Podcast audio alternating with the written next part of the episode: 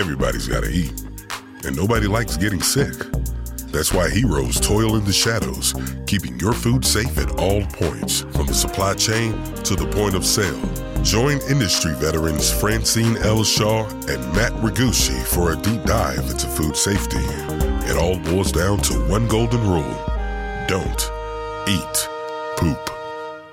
Don't eat poop. Hello, hello, Francine. Hello, Matt. How are you? I am much, much more energetic than last time we recorded podcast. it's, it's because you just carried in that bucket of coffee. they refer to these buckets as pots, Francine. It is a pot of coffee. But as I said, when you carried it in, I only saw a piece of it and it looked like this gigantic bucket. the corner of it that I saw. I love this coffee maker. It is a Moccamaster coffee maker. It cooks I shouldn't say cooks. It heats the coffee water to a really high degree. And I've had this for 12 years, the same oh, pot. Oh, wow. So they're, yeah, they're expensive, but they're one of those you cry once and then you, I think I'll probably end up burying this with me when I die. It'll be one of my prized possessions that I want to be buried with is my coffee pot. Got it. I don't know if I have anything I'm quite that attached to, but I don't know. I don't know. Does does Jesus make a good brew up there in heaven? I'm not sure. I think he could probably get you anything you want. Probably. Probably. If you ask kindly.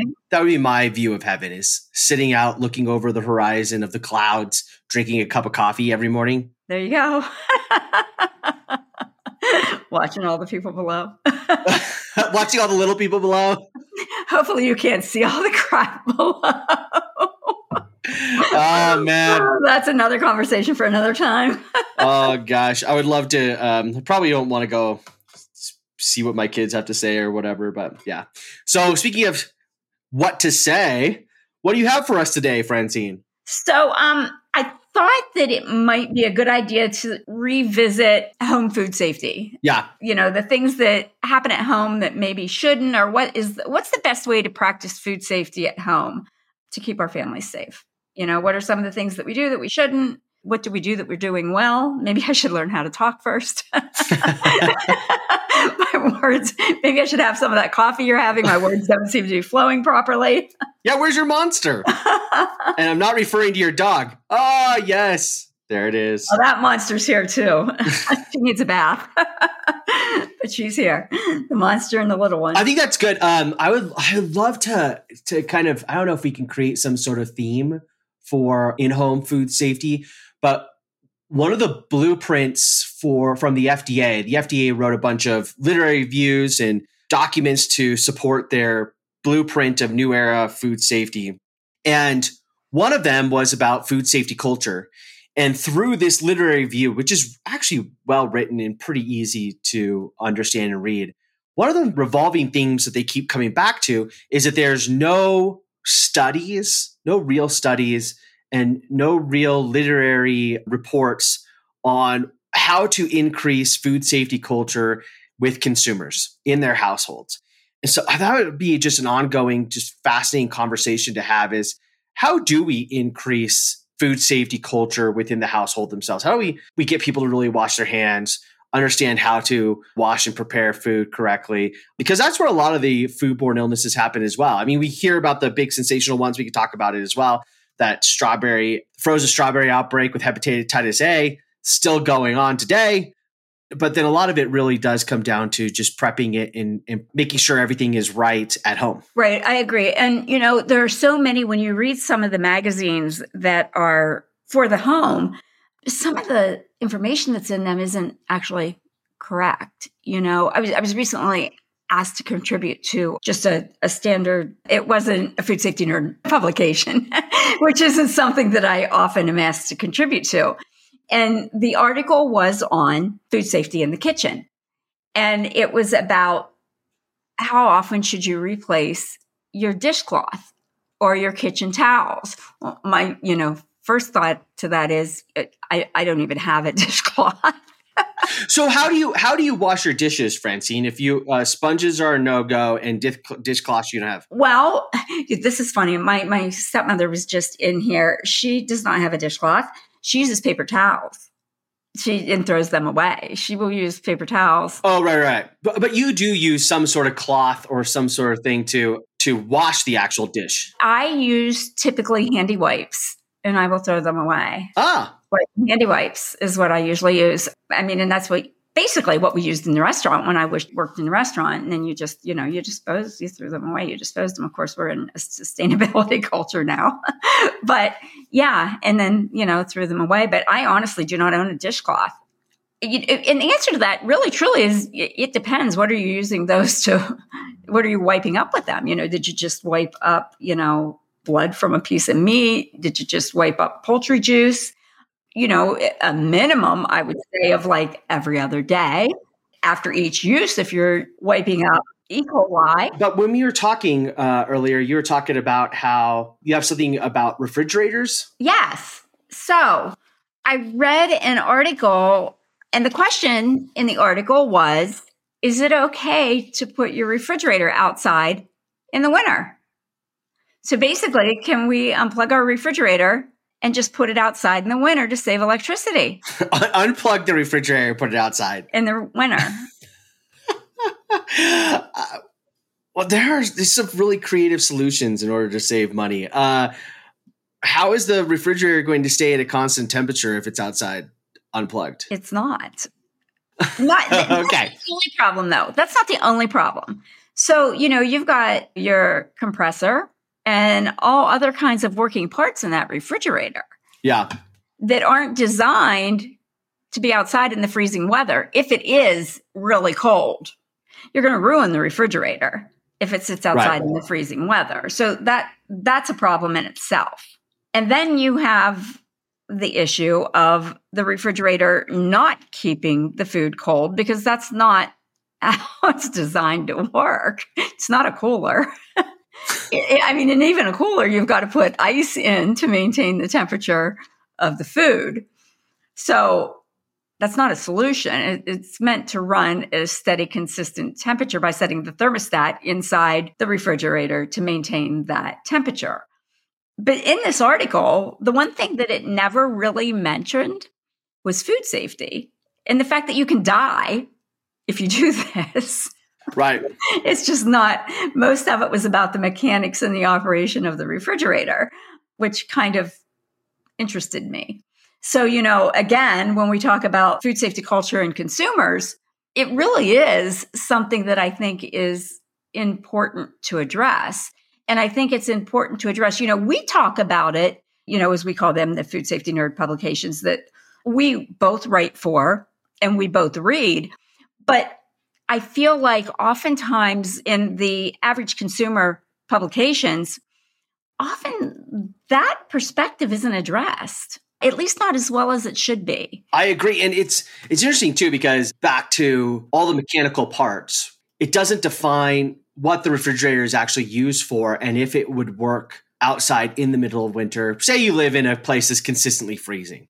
Well, you could say, well, I'll just buy an old refrigerator and I don't care if it ever runs again. And I'll just use that outside in the middle of winter to store my frozen goods or whatever. What would be the problem with that, Francine? What would be the problem with that? Because if you're saying the article was going through and discussing all the issues with maintaining an operating refrigerator, right? Freezing the components, re- heating them up, freezing them, heating up, freezing them, which obviously is going to break them down. But if you're a consumer, you're like, you know what? I don't even care. I'm buying this refrigerator from the dump, right? I'm going to sanitize the hell out of the inside of it.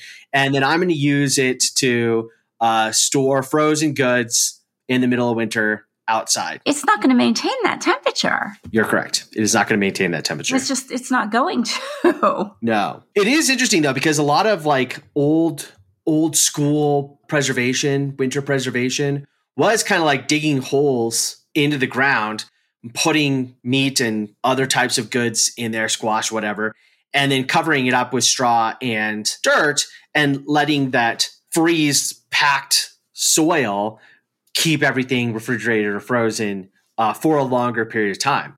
So it's kind of like taking a modern day concept of how old school preservation used to be during the winter.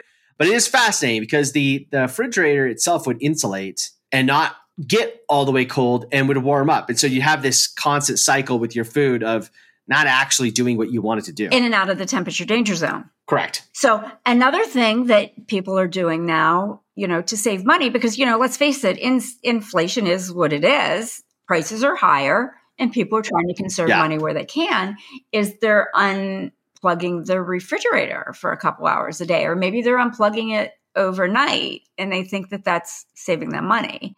And in reality, it's not because the refrigerator is going to drop the temperature and then it's got to re, it, it, it's got to, you know, rebuild the, the temperature, you know, again in the morning, it's got to do its thing.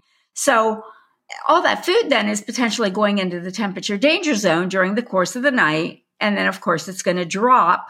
It's going to rechill then the next day which runs the risk of food spoilage. You know, you're doing that over and over again.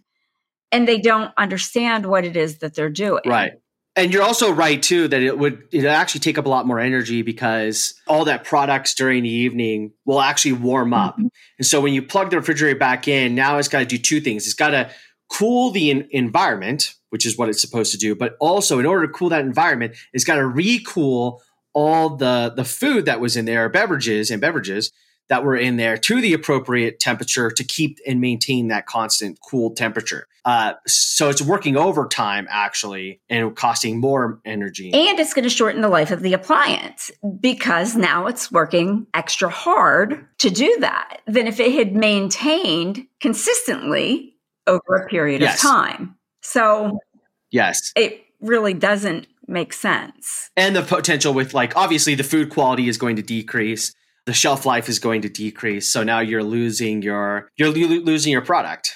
It is sad though that that is that is decisions that people have to make. Oh, it, absolutely it is. And then if you've got anybody in the household that is in a high risk category, you know, you're potentially putting them in even a more dangerous situation. Yeah. So it's like there's so much to be considered and they don't even understand or realize what they're doing. And other people are turning up the temperature of the refrigerator so that it doesn't have to maintain, you know, the lower temperature where the food should be to keep it safe. Most people don't even know what the temperature should be in the refrigerator. Right. I mean, let's face it. How many people do you think really know that the temperature? Yeah. Okay, so if the temperature of the food needs to be 41 degrees or lower, that doesn't mean you set your refrigerator at 41 degrees. Most people don't even know that the food needs to be right. 41 degrees internal temperature to begin with. We know that because it's what we do. But if you want your temperature of the food to be 41 degrees, your refrigerator needs to be like set at 38 degrees or a little bit lower, depending on how cold the unit is. I actually had an argument one time right. with an appliance repair guy in a, in a restaurant about that, and he certainly should have known. So, your average consumer doesn't know that. And so how do we educate them? Yeah I, I, that's the that is the the best question. And that's what everybody is asking right now. As the sophistication of the supply chain and the retailers and food service companies increase and theoretically then our outbreaks should decrease then the next big target to help educate is consumers right? Because that's where then the next big problems will be with food safety. It probably is where the, the majority of them are. It's just hard to tell with epidemiology.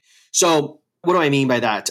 There are probably a lot of foodborne illnesses that are chalked up to the 24 hour flu that happen within a household that never get reported. And even if they do get reported, say it is E. coli from, from some product from the refrigerator that only a few people within the house got sick from well, you go to the hospital, then everybody goes, oh, okay, all of you guys are sick. There's nobody else sick from any place else. So, you know, it's a 24 hour flu when really it could be E. coli or salmonella or something like that. So it's hard to tell actually or, or get those stats of how many people are sick internally from their own food safety issues brought on through the household. That is going to be that's going to be the next one to to tackle. And what does that look like? Who gets used in terms of that education and outreach? Is it something like STOP? Does the government help prop up STOP? Is it like uh, Darin Detwiler's type of organizations? Is it something that like Food Safety News would tackle? I don't yeah, know. I don't. I don't know. I mean, do they develop a new agency? Well, there is um, there is an agency that does educate. It is for the consumers. They do a really, really good job. I don't know how broad their reach is. I follow them. Well, I mean, uh, from our listeners, if you guys have any ideas or know of any organizations or whatever that are tackling the consumer advocacy of food safety and also the advocacy of misinformation, getting rid of misinformation, because I think that's probably one of the biggest hurdles is you have all this TikTok stuff out there with just very intriguing views of food safety. And it's kind of you're like having to battle misinformation while also providing correct. I feel so bad right now. I can't remember who they are. Um, they're in the DC, um, Northern Virginia area, and their logo is this really. Um, I love their logo, and right now I just can't. It's like escapes me who they are, but we can put their link on our. We can put our their link in our notes right now I just can't remember the name of the organization, but they do an amazing job of educating consumers. No, no, Is it stop? No, no, it, no. I think I'm, I know how to find it. Clean. Yeah.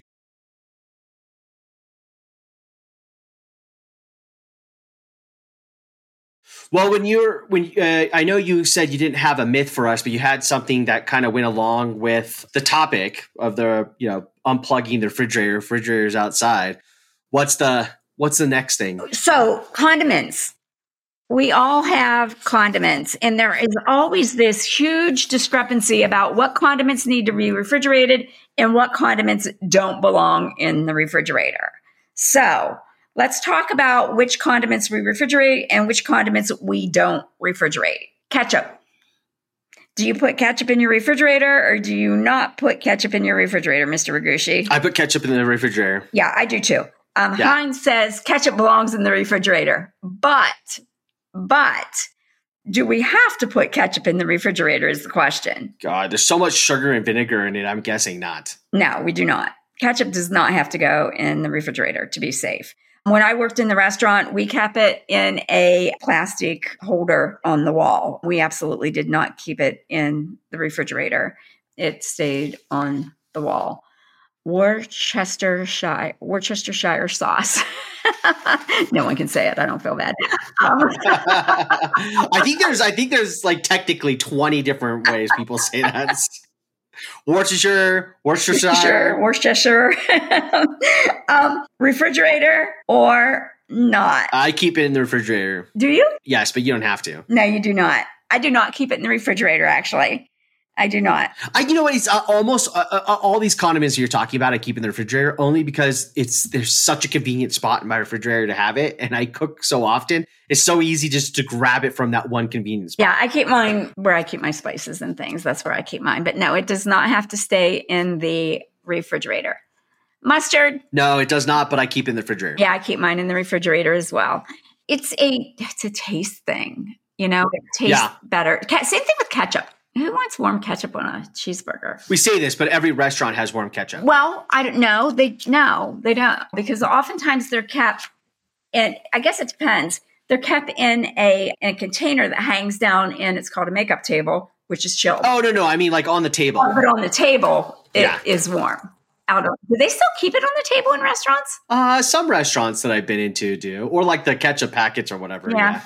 Yeah, you're right. A lot of that stuff has been kind of moved back because of COVID. Yeah it's well covid and people do really gross things when it's on the ketchup on the table like should we do this? Oh background coming into play. Um, they will like pick it up and like lick the rim and put the lid back on. Like would you do that at home? I mean okay maybe i don't want to know. I don't do that at home. But it's like the that's just gross. Yeah. Don't lick the rim of the A1 sauce and put the lid back on when you're out in public. Like, that's disgusting. If you want, no, don't do that. Just don't. I wouldn't do that in my own house, but at the same time, like, I definitely would not do that at a restaurant, even if I did do it in my I house. mean, okay, well, I would hope not because you know the rules, but Ugh. there are people. Well, that, it's just disgusting. There are people that, trust me, there are people that do that. So, okay. Now this one this one is a little bit concerning because they don't distinguish. Oh no, wait a minute. I'm sorry. It just says olive oil. I was thinking it said garlic. I was thinking it said like garlic infused olive oil. I was oil. thinking it said something different. This says it's olive. It says olive oil. do not refrigerate olive oil. Do not No. refrigerate olive oil. I was thinking it said garlic and um like the crushed garlic and wait, my mom just go blank here. Garlic, Have another drink of your monster. garlic infused oil, like that. Yeah, garlic infused. That's what I was thinking because that if it's not processed, like that can get dangerous. Yeah, it could get a little rancid. Olive oil is actually an amazing antibacterial. It has amazing antibacterial properties. But I infuse. I make my own own infused chili oil, which also has garlic, and I put that in the refrigerator just for shelf life purposes. But yeah, I'll make my own chili oil, my own garlic chili oil, or whatever. Yeah, You Italian people. it's not just Italian, actually. I, I did it a lot more once I started having Chinese kids because they they'll put that stuff on everything.